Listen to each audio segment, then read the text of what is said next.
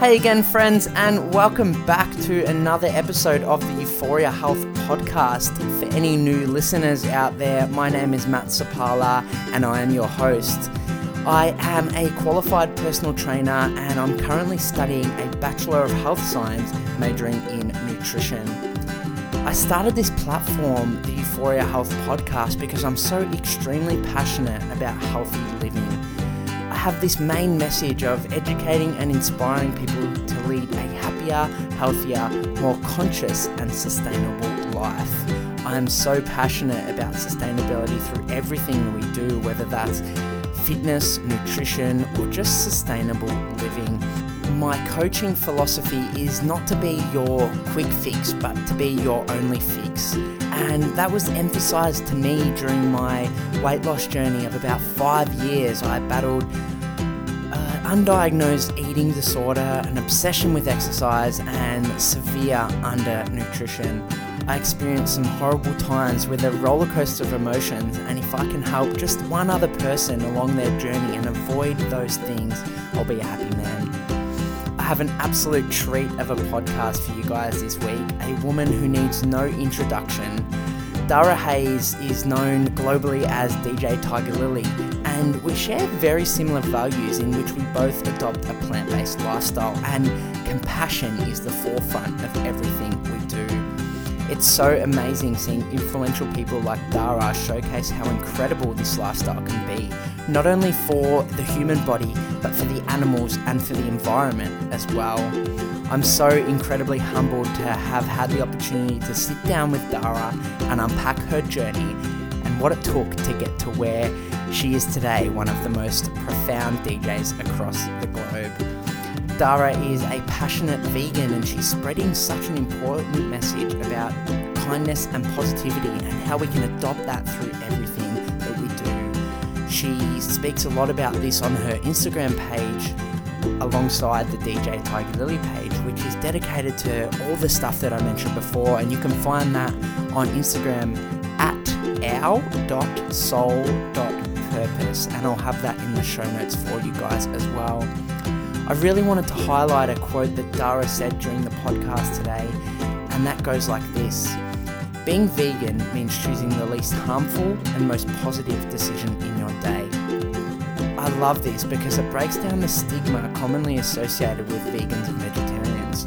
You can choose the least harmful, most positive decision in all elements of your day without attaching labels to it. And I really wanted to highlight this as a take home message because is just as simple as that, just assessing situations and making the most positive, least harmful decision in the moment. Dara and I would love to know if you're listening and where you're listening from, guys. So don't forget to screenshot the cover of the podcast and sharing it on your socials, tagging myself and Dara. Well, friends, that's enough from me. Enjoy the show, and I'll see you guys on the other side.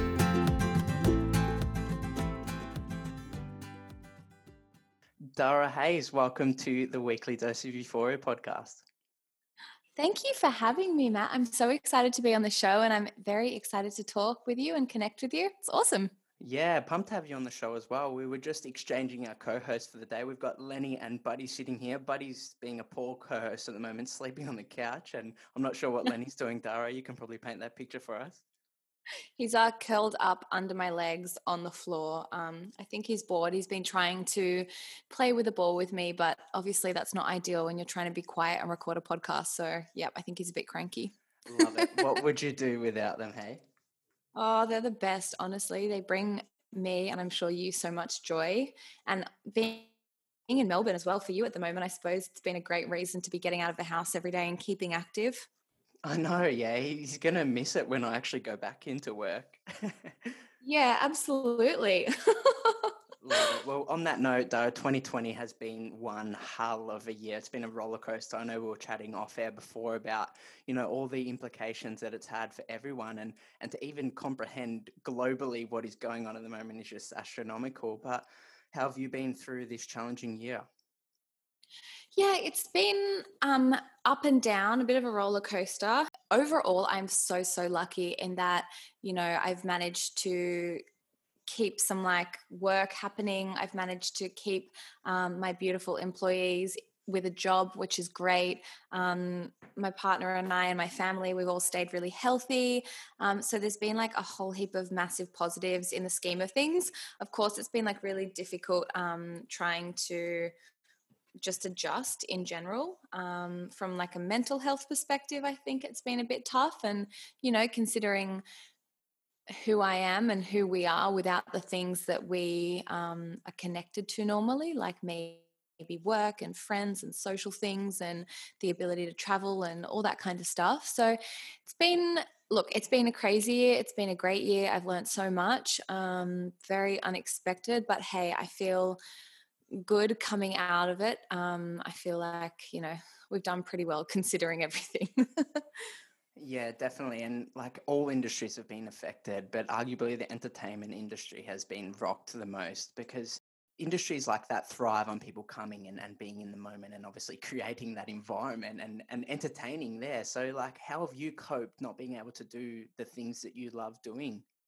Mm, yeah, our industry has really, really suffered. And it's there's so many different people in the industry that the public don't see. Like obviously there's the DJs and the musos who are out the front, but then you've got like the bar and the club and the venue owners and you've got the security guards and you've got all the people that do all the work behind the scenes for like the catering and the bar and even like the financing and insuring of all these venues. Like there are like so many people that are affected um, by just like one industry kind of being squished a bit. Um, but yeah, in that sense, it's been interesting um, kind of figuring out like who I am and what I'm going to do say if I was never able to write music or play music again. Um, it's been great in that it has allowed me to have like a whole heap of downtime to kind of reconsider these things and to write a whole heap of music and to practice my art and to sink my teeth into more health focused stuff and a couple of other like business slash side hustles that I have. It's also been incredible in that um, like as a performing and touring artist normally i get to miss out or i have to miss out on every kind of social event that my friends host but uh, this year i've been able to do a heap of social things even though it's all you know small and um, in the comfort of our own home but that's been um, a real blessing so there have been a whole heap of positives um, and yeah it's definitely made me think about big picture things like who i am without my music and without DJing. Whoop, there's Lenny. um, but it's been great because I, you know, I wouldn't have been thinking about these big issues and concepts if I hadn't been forced into like this situation. So, yeah, it's crazy. yeah, to say the least, Dara. And I love that word that you said downtime before. I think that's a real positive from this situation that everyone can take out of. We've been living, you know, such a manic lifestyles, for lack of a better term, today. And yeah. this year's sort of just made us stop in our tracks, reflect on what's important, and along, like, really appreciate human connection a lot more. I know we were chatting off air about how important, how vital that is. I know down here in Melbourne as well, like, human connection is at an all-time low because we're walking the streets and we can't see people smile because we've got they've got masks over their face which is really really poses another challenge in terms of really connecting and interacting. So i'm really looking forward to post covid how humanity can take connection to a whole nother level. Mm, it's so important isn't it? Even like the action of being able to like smile at a stranger or have a conversation with a stranger, being able to hug the people um, we love or hug our friends. I'm a massive touchy feely, let's sit all day and hug and talk type of person. So, like being able to have some sort of flexibility in Sydney obviously has been epic lately. Um, I don't know how you guys in Melbourne have done it. Ugh, my heart goes out to you. It's a really tough time. Yeah, absolutely, Dara. And I guess living such a manic lifestyle, for lack of a better term, for you as well, like touring the world and playing like night after night. I'm I'm sure that you're appreciating this downtime more than ever as well to really focus on like the things you, you said before, social interactions with your friends and, and little things that you've missed out on prior to this year. Yeah, it's been funny. Like I've been DJing for 10 years. And so a lot of my friends have just loved this year when we talk about our friendships in that they've seen me more than they ever have because they're like, oh, hey, it's Friday night. Do you want to go out for a drink? I'm like, yes. Do you want to do this? Yes. Are you free? Yes. Like, I just say yes to everything now, which is great. And I am actually very grateful for that because I did miss out on so much stuff and it I would only be able to see my friends, you know, when things were scheduled in quite a far way in advance. And even if, you know, I did get to see them, I was often really tired because I'd been traveling. So it's been epic in that respect. And as much as like I love DJing and like love touring and things like that, far out, it's also really great to like live a normal life and be able to, you know, go out to a restaurant with your friends on a Friday or a Saturday night and have a glass of wine. Yeah, definitely those smaller things in life. And I know we're going to unpack the lifestyle of what a touring DJ looks like a little bit later on in the show, Dara. But before we get into that, let's bring it right back to the beginning for the listeners at home and, and talk to us a little bit about what life was like for Dara growing up before the birth of DJ Tigerlily. Mm, yeah, I had like a really great upbringing. My parents are amazing. We grew up in um, a little beach town in or beach suburb in Sydney called Maroubra. Um, I had two younger sisters, and our childhood was just like always spent outdoors. My parents were into like hiking and camping, so we would do that kind of for our holidays. Um, and we're always, you know, at the beach or in the garden or in the park. I swear we did like a million different sports and music activities um, in the afternoon. I was really lucky. I had awesome friends and a really, you know, good support network around me. So it was, in my eyes, like, you know, an ultimate childhood. It was so good. We didn't like need anything we had no worries um, it was it was really awesome and i definitely think that having stability and having um, parents who were really encouraging and you know told us we could do whatever we wanted to do as long as you know we were happy um, that was awesome because when i wanted to drop out of my uni degree or change my uni degree and pursue music um, they were slightly disgruntled, but for the most part, really supportive, um, which is really important, um, I think, for a young young person trying to figure out who they are and what they want to do in the world um, having you know support from your family is really important um, and as well as that my parents are literally like the healthiest people ever. They um, eat really clean, they don't really drink that much, they sleep lots, they exercise heaps. So I was kind of brought into this very healthy, health conscious household. Um, so having like that interest of, you know, health and well being has always just been something that my family did without even thinking about it, which is definitely a massive. I'm very, very grateful for my parents for educating me in that respect um, at such a young age because changing habits when you're older, I think, is a lot more difficult than, you know, having them, um, I suppose, built into your life and your routine from a young, young age. Yeah, I couldn't agree more there, Dara. And I guess that's a, some challenges that parents these days are facing as well, like with the influx of technology, trying to balance that time for their children on socials and, and on the screens and things like that. And obviously immersing them in, in what is considered to be a healthy upbringing is, yeah, it's almost challenging these days. And that's prevalent through the obesity crisis that we see through our younger generation. Yeah, it's pretty scary, isn't it, when we look at not even just obesity, but just like general education about what health is. Um, I think like Australians don't know necessarily how to be healthy. And that's why it excites me so much that we have so many resources like podcasts and, you know, books and radio shows and Instagram and different things that are actually allowing people to find out really valuable information that we're not taught in schools because you know they teach us things in schools that to be honest is wrong half the time um, and they don't necessarily allow us to create habits and facilitate you know the application of this learning into real life. So um, yeah it's exciting that you know we are seeing more and more information become accessible but i definitely think that that's kind of the main or the core problem is people don't have that education and access to the information about you know what is healthy and what isn't.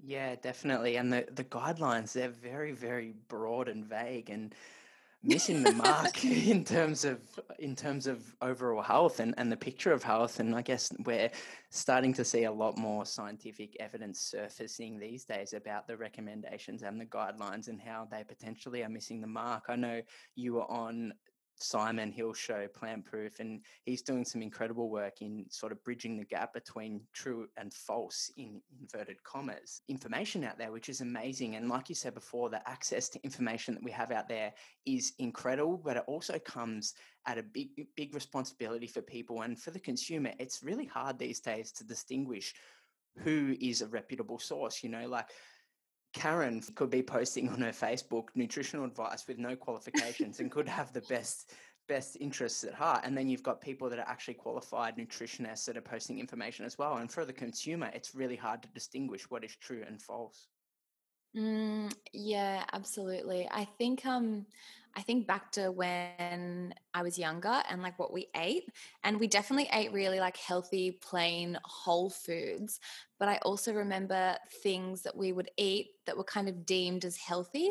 Like we'd be um mum would give us like yogurt and muesli often for breakfast and fruit um, and like you look at kind of what's in the yogurts these days, and it's like, you know, it says it's, you know, fat free and whatever, but it's obviously full of dairy and like chemicals and preservatives and sugar and stuff. Or you look at some of the kids' cereals like Nutri-Grain, and I'm like, oh my goodness, that is not a health food at all. Like what is going on? And how has this been allowed to be advertised as a food that is healthful? It kind of it um yeah it really blows my mind. And I think you hit the nail on the head there, saying that there's like an overload of information for the consumer. You've got Karen on Facebook saying one thing, you've got a nutritionist saying another thing, you've got the government saying something else, and then you've got someone like Simon on a podcast saying something totally different. So it can be really confusing for consumers. Even for me, I suppose, as an adult, when you're trying to make healthful decisions, it takes a lot of time and research to really make sure that you're getting that right information. Um, you know, you're searching for the through all the crap to find the good, the good pieces of gold nuggets, I suppose.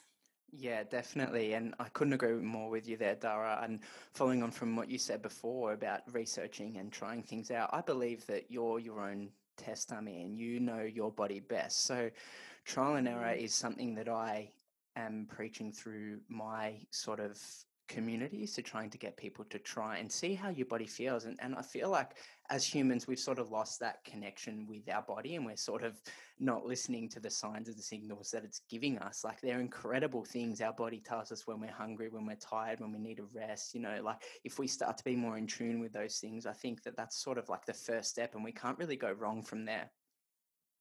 I, oh my gosh, I agree with you so much. Like, amen. Our bodies will tell us everything. And all you need to really do for those out there, like listening, just ask your body. Like, I know it might sound crazy and I know it might sound woo woo, but you just need to sit there, like whether you're doing some breath work in the morning or you're just doing meditation, or maybe you're just in a quiet time, sit there and ask your body what's going on and what it needs. And it will tell you, I kid you not, like our bodies are so incredibly intelligent. Um, we just need to be open to communicating with our body in a way that kind of makes sense. And it just takes practice becoming in tune with your body. It's definitely a fine art that we should be taught, like in schools, or, you know, it, everyone should know how to be able to understand what their bodies are trying to tell them. But it's pretty sad that most people kind of ignore or they're not, you know, they have no idea that their bodies are trying to, I suppose, tell them a certain thing. So,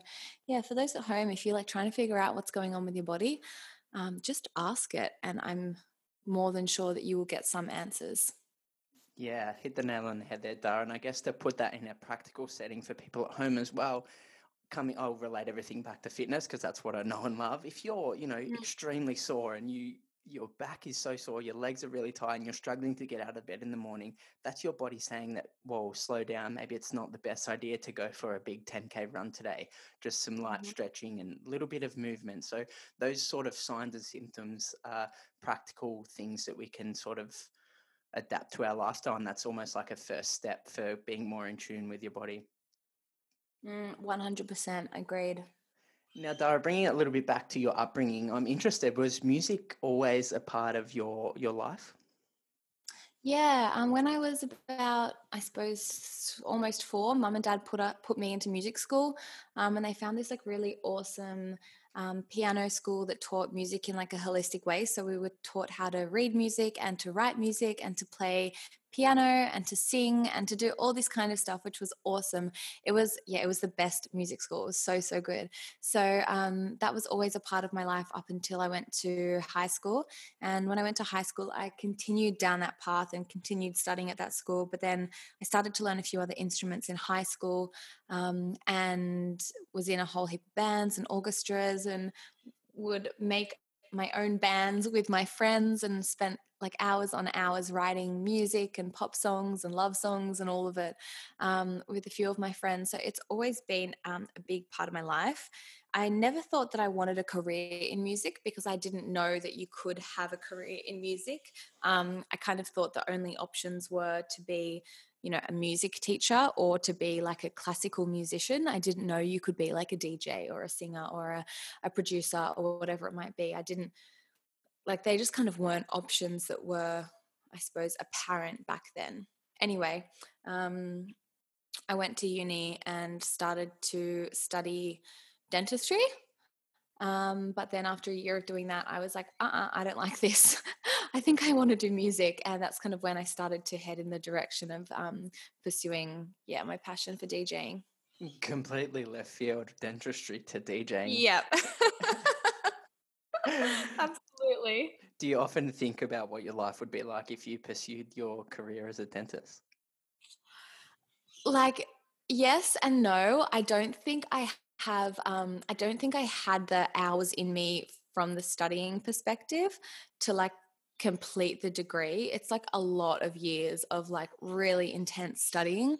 I went to a selective high school and so I'd already kind of I think worn myself out at high school from studying and you know being bookish and I just didn't need that. So I went and changed and did a media and communications degree with a double major in marketing and sociology, which was kind of a lot more um, I suppose was an arts focused degree, so a lot less intensive from an hours and studying perspective, and it came a lot more naturally to me than say science.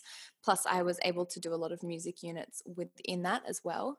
Um, so yeah, I don't, I don't, I don't think I could have ever become a dentist. I like to think about what it might have been like, but yeah, it's just definitely was not the right career choice for me, and I'm glad that I didn't try and pursue it despite, you know, knowing that it was the wrong thing for me to be doing. yeah, I love it. It's evident now through the legacy that you know you've created and you're living into now. So I know we're going to dive into that in a little bit. So you've decided to drop out of dentistry. What was your your first steps and what was your first interaction with like going into? I'm not sure if there's a school of DJing or what. Talk to us a little bit about that process. Yeah, so I um like so right after I left high school, um, I started to you know go clubbing and go to house parties where there were DJs, and I was just like so intrigued and drawn to the whole thing about it. Um, and so I remember you know I made some friends with a few of the DJs that were playing at some of the house parties, and that was kind of my first ever experience of you know seeing what the setup looked like and everything like that. Um, and then I went online, I was like Googling a whole heap of stuff of like how I could learn. And I came across this competition called Your Shot. And pretty much what it is, is a competition for young ish people. Um, it gives you a six week intensive training course. And then at the end of it, you do like a competition against all the other DJs um, to find a winner. And I was like, oh my gosh, that sounds like exactly what I, um, I want to do. Anyway, the first time I found out about it, I literally just missed the cutoff by like two weeks and I was devastated because it meant I had to wait a whole 12 months. Um, so I kind of like, you know, put my dreams on hold and kept studying. Then I decided, all right, stuff this dentistry stuff. I'm going to give this DJing a go. Um, so that's when I switched over to do the media and comms degree and also applied to be a part of Your Shot. Um, and I ended up coming second in that back in 2000 and what year was it? 2011 um, and that was kind of like my first i suppose like entry into the music industry my first experience meeting other djs all that kind of stuff. And it was a really great, incredible experience because not only was I taught by a really great DJ on how to mix, um, but it gave me performance experience. And I ended up coming second, which meant that my kind of prize for coming second was a residency at a club in Sydney called Soho. And that prize gave me so much benefit and knowledge um, from a long term perspective because I got to practice and really refine my art and my passion of DJing um, over the space of like the next 12 months when I was resident there. So, yeah, it was just, it was fantastic and a fantastic way to get into the music industry. And they actually still run the competition now. Um, it's obviously not happening this year, but for those um, who are kind of interested in learning how to DJ, it'll be back up and running next year. And I, I highly recommend, yeah, giving it a Google and sussing it out. Yeah, I love that, Dara. And you're almost thrown in the in the deep end there to sort of test your skills against in like a challenging environment. I know this is completely off topic, but I actually wanted to be a DJ when I was in high school. And I remember year eight, I, I, got my first party and you won't believe what happened. The party started at seven and I rocked up at 8.30 to DJ. So oh uh, no. That was the first and last event of my DJ career. And yeah, it was just an absolute nightmare. so I just realized that that's probably not for me if I can't even be punctual. it's, it's definitely not for everyone. Um, yeah, it looks like a very glamorous career, but uh, not so much. Definitely. Now, Dara, what was the lifestyle like for you? You know, you're up and coming in in the DJ ranks. Like, talk to us a little bit about the lifestyle. Is it what you see typically when you go to a nightclub and you see, you know, lots of late nights, alcohol, potential drug use? Talk to us a little bit about that environment and how you combated that. Yeah, there's loads of that. Um, I suppose I didn't necessarily combat it in the first couple of years. I just kind of rolled with the punches and was partying a lot, making loads of industry friends, um, mm, learning about the industry, learning about all the clubs, learning about different types of music. And I definitely don't have any regrets from that because I think it's really important to. Um, be involved in the industry like that you are in um, and to learn about it you kind of just have to be in it. Um, and so that was hard and interesting and tiring but also really fun and i suppose you know kind of rewarding um, I always had really good friends, so I didn't get involved in any bad crowds or anything like that, which I know happens a lot, especially when it comes to like drug use and things like that. Um, so I was always really lucky. I had really good supportive people around me, um, even in the industry, which can be, you know, a little bit crazy and not in a good way. Um, but then I think like just one morning I kind of woke up and I was like, all right, cool. My career is really amping up now. It's time that I take it seriously. And I remember having this, like, you know, decision that just happened in my head like that. And I was like, cool, I'm taking things a heap more seriously now. I stopped drinking anywhere near as much, like no drugs, no late nights, like, or of course, when I was working, but, you know, no extra late nights, and just really focused on my music and my career and my performance and putting in 110% of effort um, into that. And it was actually a similar ish time to when I um, parted ways with my old manager. And it just kind of was me out on my own for the first time. And I think having sole responsibility for my whole business made me think, okay, cool, really got to get my shit together and step up um, to, I suppose, make good things happen, uh, to make an impact, and to have a sustainable, successful, long career. Yeah, definitely. I'll take you back a little bit, Dara, when you said that you were connecting and networking with people. How did that sort of time influence your decision to go out on your own? And did that benefit in any way, making so many contacts and networks?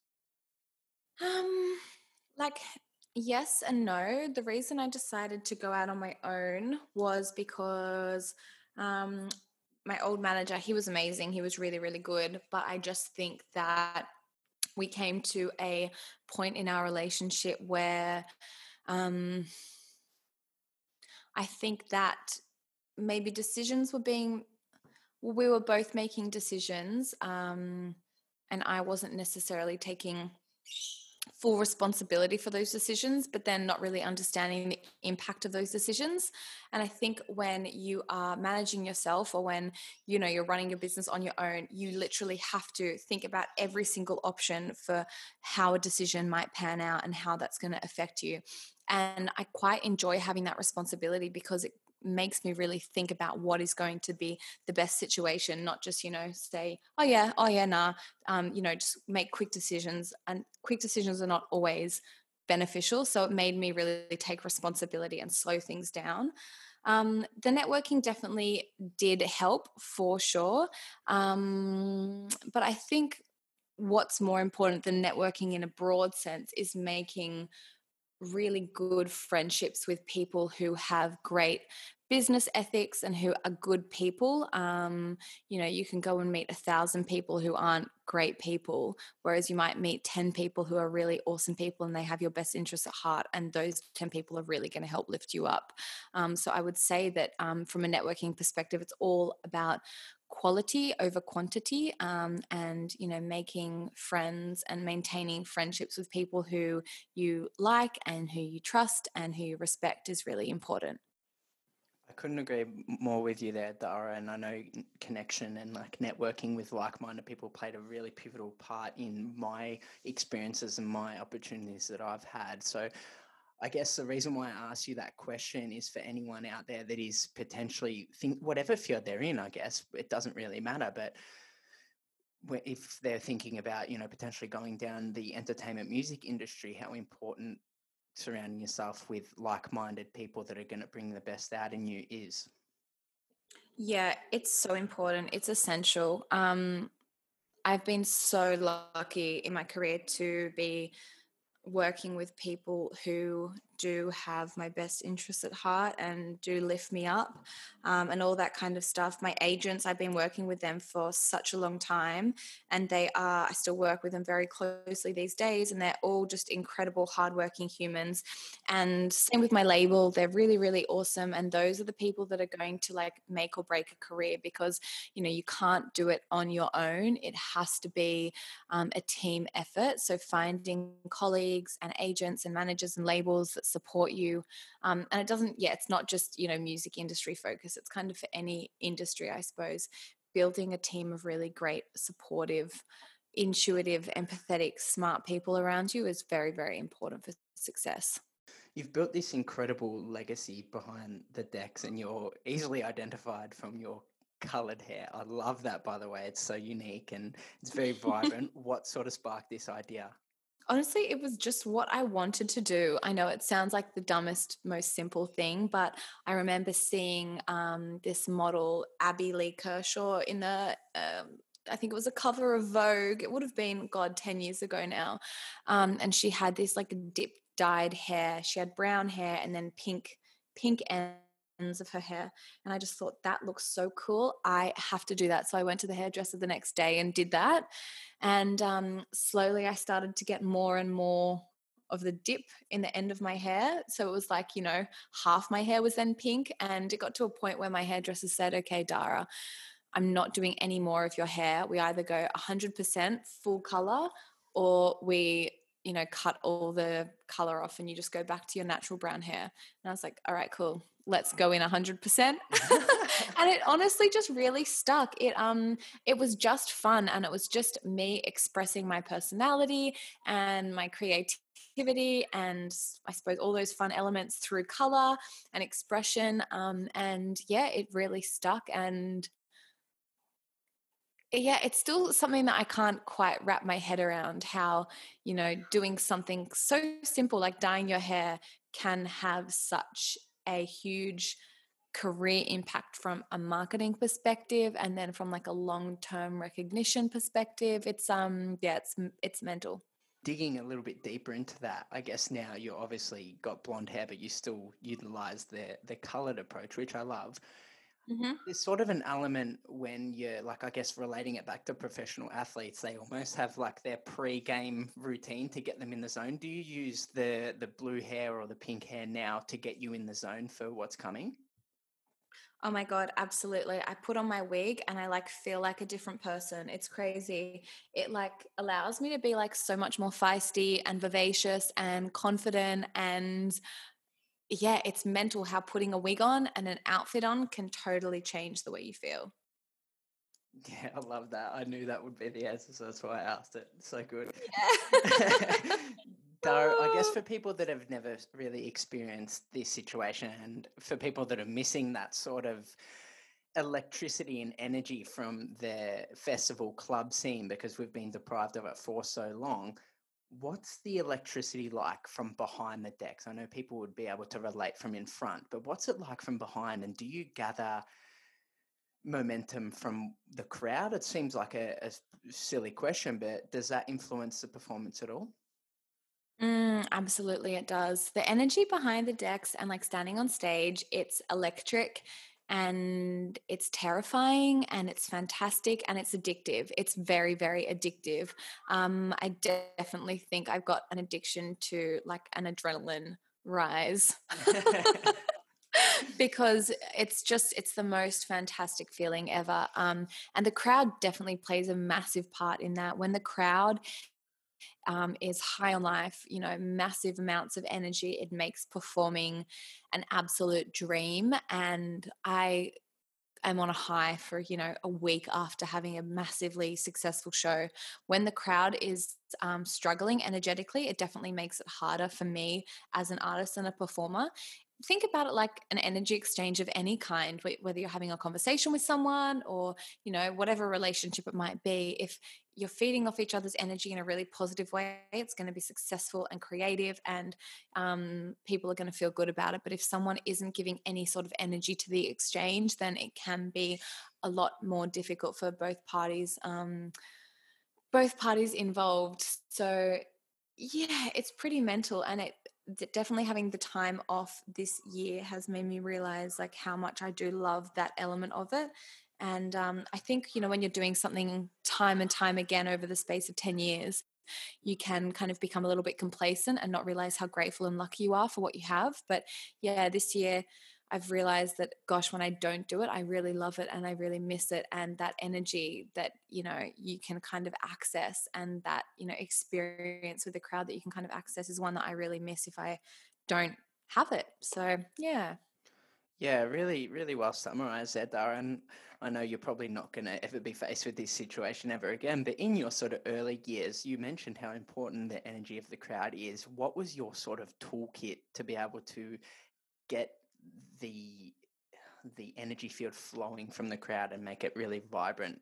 Mm, I suppose, um, I, like I play music that I personally think is fun. Like it's stuff that I want to hear at a house party. Um, I don't try and be super cool and play all underground tracks. I don't try and be super deep and play really emotional tracks. I play songs that I want to hear on the dance floor, songs that I know me and my girlfriends would love to dance and party to. Um, and so I think that was like the first tool, choosing music that was really accessible to a whole different range of people. Um, utilizing the microphone and like, you know, verbally communicating with the crowd is another great way to, I suppose, um, be entertaining and connect. And then through physical movement as well. There's nothing more boring than going and watching a DJ and they're just standing there looking like they'd rather be anywhere else in the world. I'm like on the decks, I'm jumping up and down, I'm dancing, I'm sweating, I'm headbanging. Like I just really get into it because music is so fun. So um, that in itself, I think, is another way to really communicate with the crowd and, you know, make them feel good about what's going on. Yeah, definitely. Anyone that has seen you perform or even seen you through socials would see how bubbly and vibrant you are. now, you're a very passionate plant based eater. I know this is something that you're extremely passionate about, the whole vegan scene, which is awesome. I'd love to dive into that, Darren. What was your catalyst for sort of exploring this realm? Mm, yes, I'm very, very, very passionate about it. So I'm super excited to talk about this kind of stuff. Um, the catalyst for exploring plant-based vegan diet was after like a lot of traveling i became pretty unwell. I had a whole heap of gut issues. I was exhausted. My skin was bad. My hormones were out of whack. Just i was not treating my body well. And I remember having this very um, groundbreaking conversation with my cousin who is vegan and was vegan at the time. And she was just glowing. She looked like she'd done one of those glow ups. I was like, What have you done? You look amazing. She's like, Oh, you know, it's just my diet. I just pretty much eat plants and like, you know, whole foods. And I was like, what is this? I need to do this. And I think I'd always really been as a child, I remember always asking my mum if I could be vegetarian because as a child, vegan, I didn't know what that, that word was. Um, but I always remember I wanted to be vegetarian. So I always think I had an affinity for animals, um, but it was something that wasn't really um, I suppose stimulated is the wrong word, but encouraged. Um, my mum always said, you know, when you can cook for yourself as an older teenager, you can be a vegetarian. And I always thought, okay, sure. But then by the time I got to being a teenager, I just kind of forgotten about that. And it wasn't something that was on my radar anymore. So, anyway, this kind of, when I was having this conversation with my cousin, I was like, oh, this all kind of makes sense and feels right. So I kind of started to cut different things out of my diet. Um, went pescatarian first and then fully vegetarian. And then cutting out dairy and eggs for me was really easy because I was definitely lactose intolerant um, and denying it because I love to eat cheese and ice cream. Um, and yeah, when I finally made like the 100% change, I never looked back. It definitely didn't happen overnight. I didn't feel like yeah, I didn't wake up the next day and be like, I feel amazing. It took a lot of figuring out, especially with my gut, to f- come to a place where like I was feeling incredible. But like I'm almost five years into my vegan journey and like I would never, never change back, never look back. It's been the best thing ever. And like it's something that I don't even really think about these days. It's just so, it intuitively feels so good. And I know it's the right thing for me from a health perspective and also from an emotional perspective and an energetic perspective. Um, it just is right for me in every way. And I'm, yeah, feel very lucky that I'm in a situation where I'm able to choose vegan and plant based every day because I know a lot of people in the world aren't really in such a privileged situation to be able to make those choices. Dara, you know, that's probably the most common thing I hear from when I interview people that are on this plant based journey. They sort of don't really know, you know, how to explain it. And I'm much the same. I really don't even know how to explain it. it just feels intuitively right. And, you know, you just feel good from it. So I think that was yes. great. Yay. Yeah, it's like every day, three times a day or five times, depending on how many times I eat, I'm like saying, This is what I believe in. I'm putting my health first. I put the animals first. I'm putting the environment first. Like it just speaks lengths about a person and their moral code when they choose to eat plant based or vegan or whatever you want to call it.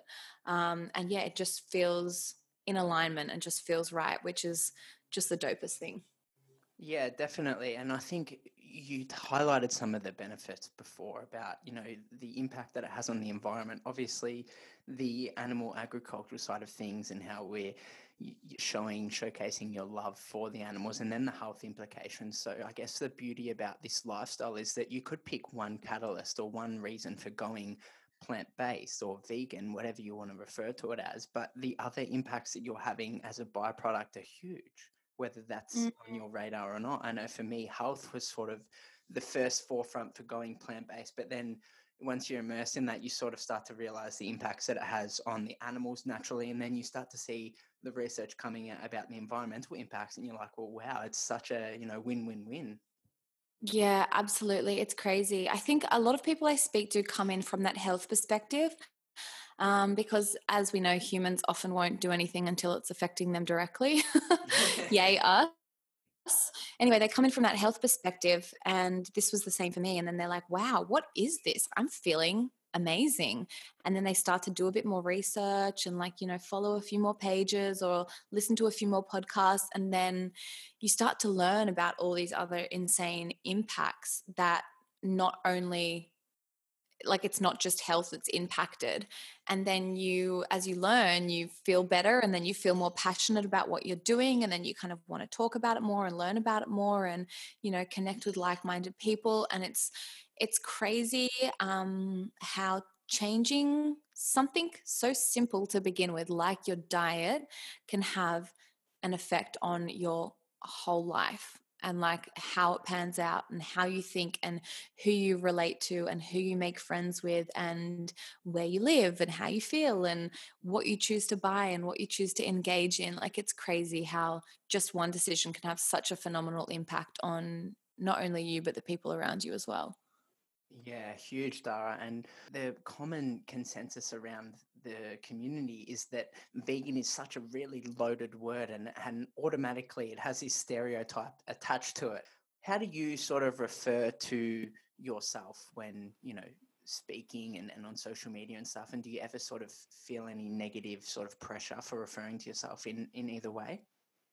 Yeah, I do. I do refer to myself as vegan, but I've been like attacked quite a bit by some hectic vegans for um, uh, we have a dog who is a poodle cross um, so we have people in our family that are allergic to dogs and you know we had to get a dog that was hyperallergenic so something like that is not very vegan.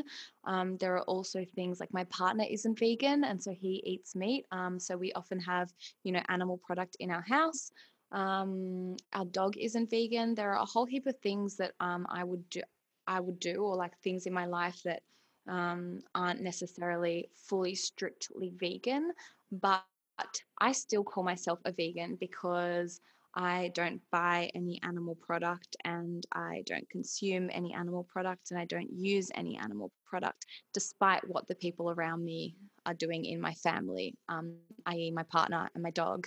Um, and I don't have a problem with that. And I think that the most negative component of the vegan community is the fact that um, a lot of vegans say it's all or nothing. You have to be 100% dedicated to veganism to be able to call yourself a vegan.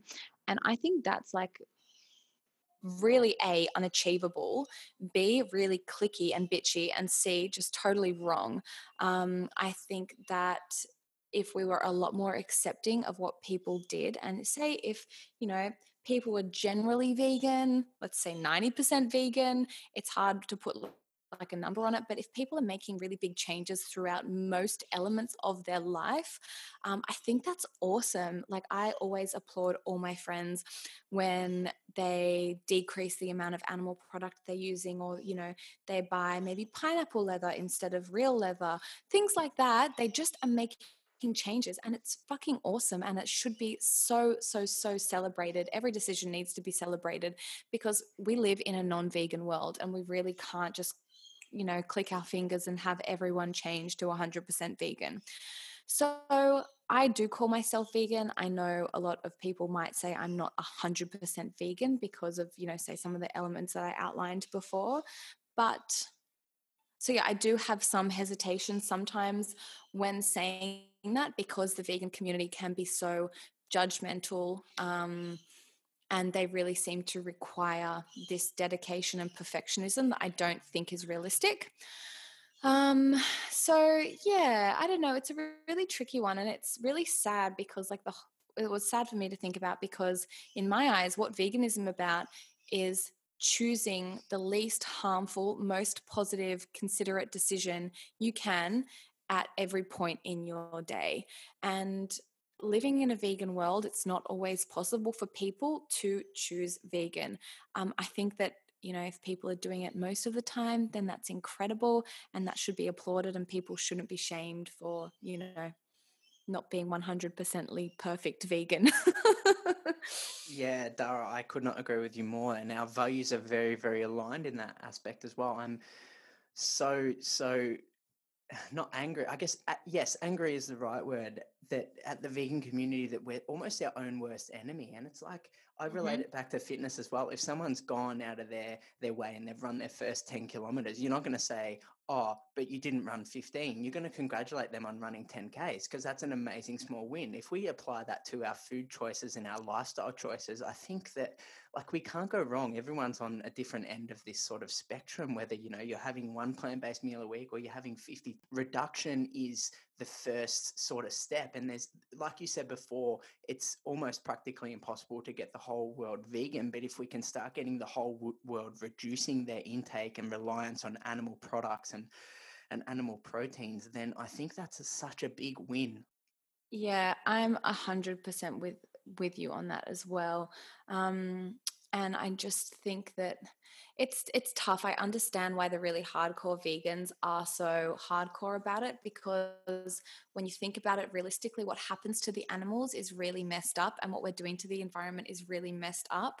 Um, but we need to approach it in a way that is realistic and sustainable, and um, you know, friendly for those people who aren't really living a vegan lifestyle.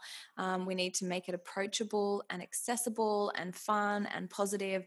And right now, I think the vegan community often doesn't do that, which is very unfortunate. So, um, yeah, it's it's a tough one and it's something that I kind of struggle to get my head around because I'm so passionate about it and so passionate about supporting people making small changes.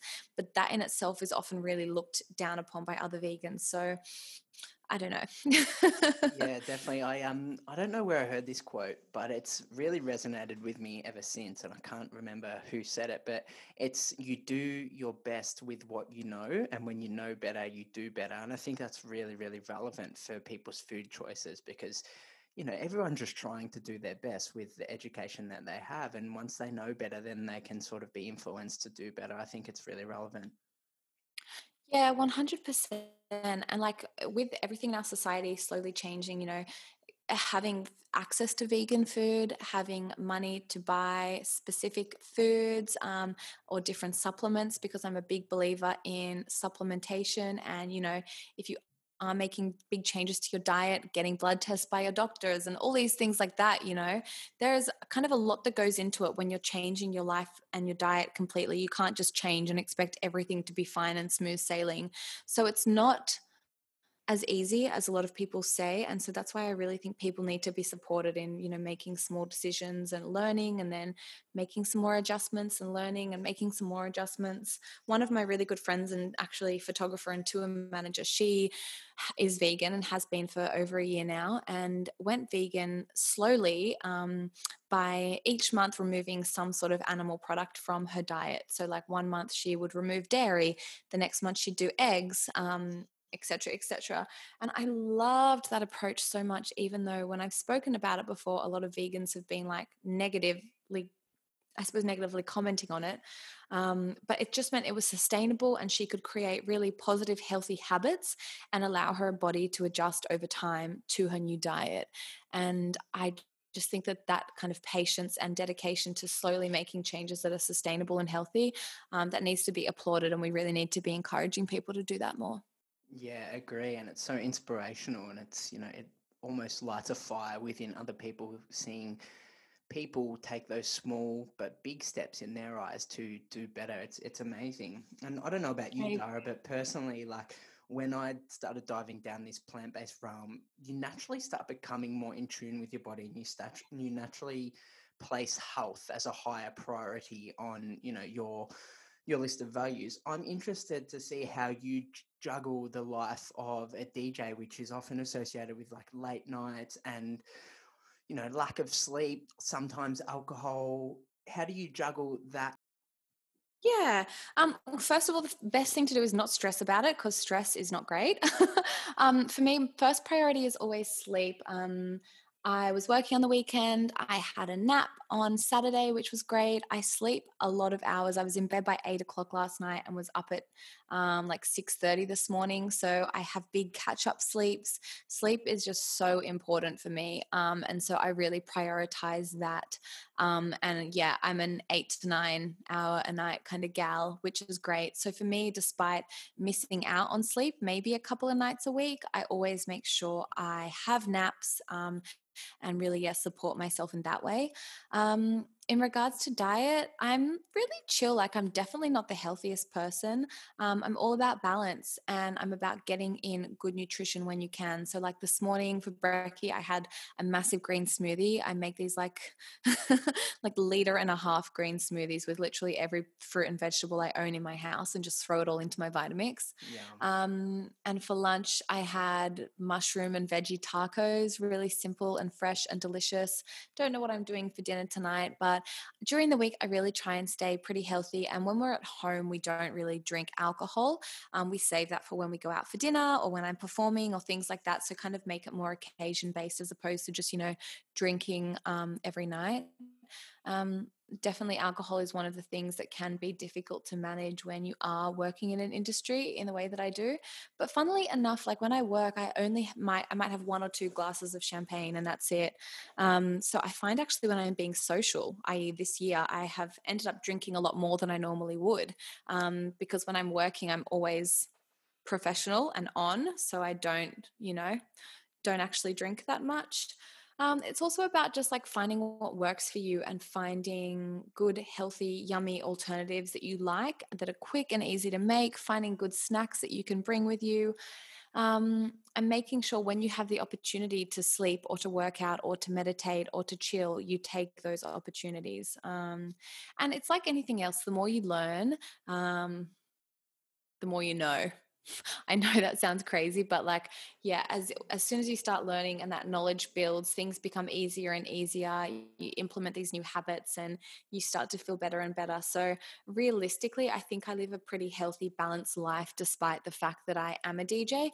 And I think that's something that I do like to speak about a lot and I do like to promote is that your job um, doesn't need to define you and or your healthful behaviors um, you can have a job in an industry like mine that is seen as relatively unhealthy and still live like a healthy balanced life yeah, great answer, Dara. I just realized how derogatory my question sounded. I did not mean it like that at all. But yeah, no, like, not not at all, not at all. It's like why- people ask all the time, and I think it's awesome to talk about it. Definitely, that's exactly what I was trying to. Sort of the main point is to show how important balance is, and and you know not to tip the the scale to either end of the spectrum to be able to enjoy life for what life is but still get the most out of your body and still be fruitful with health. And i think that you like that's a perfect example. And what you said before about not letting your job define you it's so so true. We often walk through life blinded to what is really out there and, and really cling on to to our job. And that's not us you know? We we work so we can enjoy life. We don't live life to work, if that makes sense. I love that answer. Yeah, a hundred percent. Um, and I think people are like, especially in the world, you know, where Instagram and you know content is king. People think that they have to be having, you know, green smoothies and lemon water and raw food all day, every day. No, you don't. You eat that ice cream, you drink that wine, you have that pasta, eat that packet of chips. Like, if it makes you feel good, fuck yeah. If like having a glass of wine is gonna make you feel a little bit less stressed after a stressful day, probably better than sitting on the couch and continuing to be stressed for another couple of hours. Um, I just think, yeah, balance is everything and intuitively listening to what your body needs especially for females, especially at that time of the month, oh my God, is really important. Um, if your body's craving something, it probably needs it for a reason. So, yeah. And that all, you know, as when, I suppose for me anyway, when I went vegan, my intuitive ability to understand what my body wanted heightened because there was so much less crap going into my system. I was really able to listen to my body and know, oh, cool, I'm craving sugar right now. So I'm going like I probably need that because my energy's low, maybe my blood sugar's dropping. I'm going to go eat something sugary and not feel bad about it, you know? Yeah, extremely well said there, Dara. I think balance is sort of the main forefront of of that, and I could not agree more especially I, I, know this is going down a little bit of a rabbit hole but for any females out there i've recorded an episode with jackie frangis talking about your menstrual cycle and understanding how to be more in tune with your body because i think it's something that i see a lot in my line of work dara is this pressure that females place on themselves for eating more during that period but this podcast sort of breaks down why that is happening fundamentally and, and why it's so important to listen to your body at all times, Mm-hmm. but in particular at that time. So, guys, if you haven't listened to that one, really, really essential. Yes, amazing. Love that. You mentioned it before about juggling the the social media sort of pressures. When you first transitioned to a vegan plant based diet, did you sort of get any pressure from social media or, or any hate on um, on those channels? Uh, lots of hate. I've lost so many followers over the last five years. Um, people, you know, who don't like me talking about vegan stuff, um, which is so fine. Um, I wasn't actually sure for a long time, like if I could call myself vegan or not. I f- and this is another, you know, stupid thing about the vegan community is like we feel pressured to be, you know, vegan for one year before you can officially say you're vegan. Like, you know, just stupid timelines and expectations. So I didn't tell anyone what I was doing for a while. Um, but then, you know, probably like six months in, I felt way more confident with what I was doing and I was excited by it. So then I started to speak about it a lot more, um, which was awesome and felt really good. Um, I actually created a second Instagram account um, to kind of provide myself with a safe space to be able to speak about health and veganism, low tox living, animal rights, all that kind of stuff. Um, without having to, I suppose, impact my DJ and music page. Um, and I'm still on that page now really regularly, which is great. And it's lovely to have a nice, awesome community um, there. So, yeah, I think there is a lot of hate online for vegans, but I don't think we, the vegan community, necessarily do ourselves justice. Um, well, we're kind of our own worst enemy. Um, and so I try and do myself justice by coming across as like friendly and accessible and, you know, I, yeah, friendly and accessible for people who are interested in veganism and plant based living um, to try and provide them with the most positive experience of, you know, understanding what veganism is and stuff online. Yeah, definitely, and leading from from kindness. Absolutely. Contrary to that, Dara, what has social media brought to you know your DJ realm that is super beneficial? How has that impacted that? Oh, it's been amazing for my career. Um, it's given me an ability to connect with people in different places that I never knew I would be able to connect with. Um, it's been, or it's allowed me to, you know, share my journey. Um, it's been great because it's allowed me to travel all over the world and connect with people all over the world, um, to connect with different artists and meet different artists online. It's just a phenomenal tool when it comes to music and sharing and creating art. So, yeah, very lucky to have that platform um, for my career. Yeah, definitely. Dara, I'm not sure if you've seen the latest Netflix doco, Our Social Dilemma or The Social Dilemma. Have you seen that yet?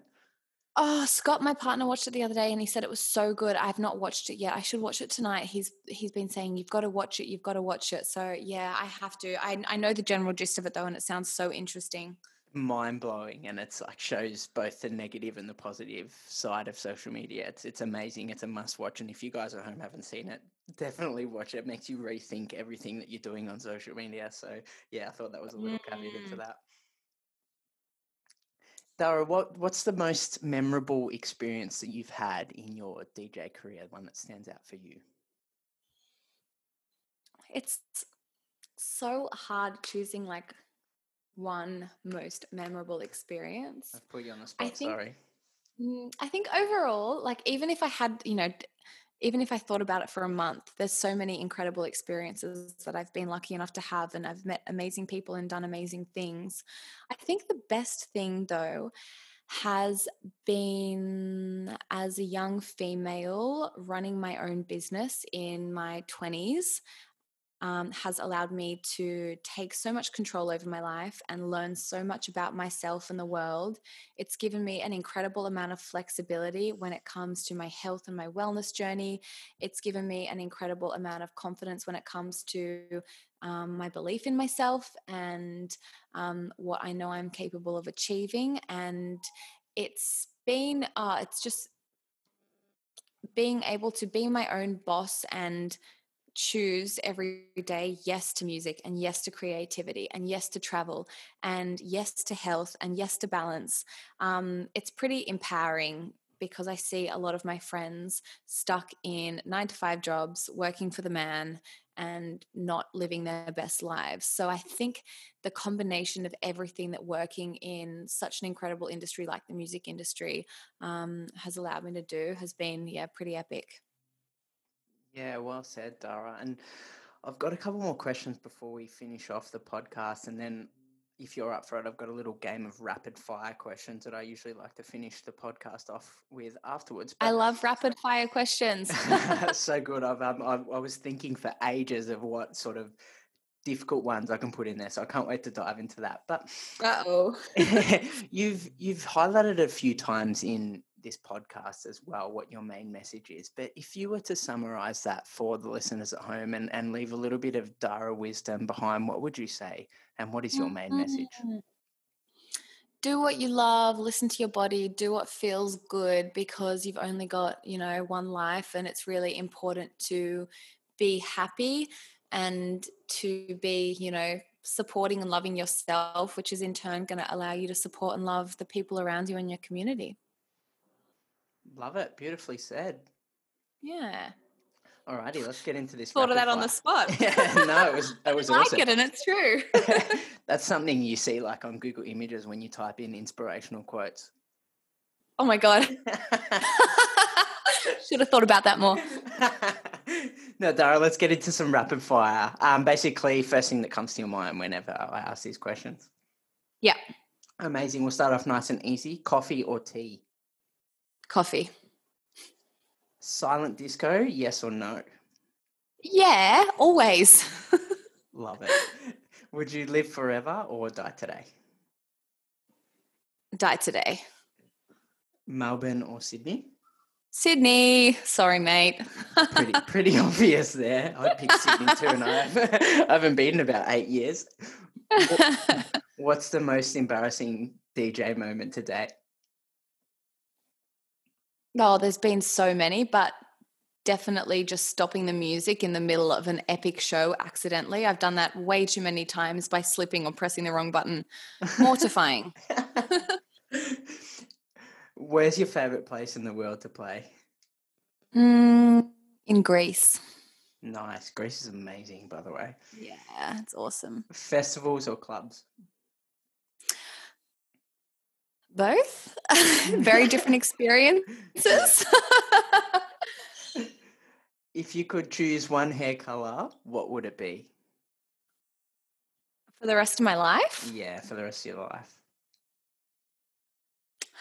Uh, one is so hard. I don't know. Like obviously i love i love being blonde but also my iconic like aquamarine blue is it's weird to say this, but it actually really suits me. So I do really love that. If it was easy to maintain, yeah, then probably blue. I knew this would be the diff- most difficult question out of all of them. Yeah. one meal for the rest of your life, what would it be? Tacos. Final one. What story are you trying to leave behind, and what legacy do you want to leave behind in the world? Mm, good vibes, good music, good food, good life. So good, Dara. Thank you so much for your time today. It was amazing. Really, really awesome to pick your brain and share your journey with the community. So thank you so much. Oh, thanks for having me on today, Matt. It's been a pleasure. Well, there you have it, friends. Dara Hayes by day and DJ Tigerlily by night. Dara, thank you so much for the opportunity to sit down and unpack your incredible journey and everything that you've been through to get you to where you are today. It was so empowering being able to discuss DJing, veganism, and most of all, conscious living with such an influential individual. Guys, don't forget to head on over to iTunes and like, subscribe, and leave a rating and review for the podcast if you're loving the content as well. You can also join in the conversation for all things plant based nutrition related, movement, conscious living, and sustainability on Instagram at Euphoria Health, and the links are in the show notes. That's all I have for you this week, friends. I hope you have a fantastic weekend, and I'll see you next time on the Euphoria Health Podcast.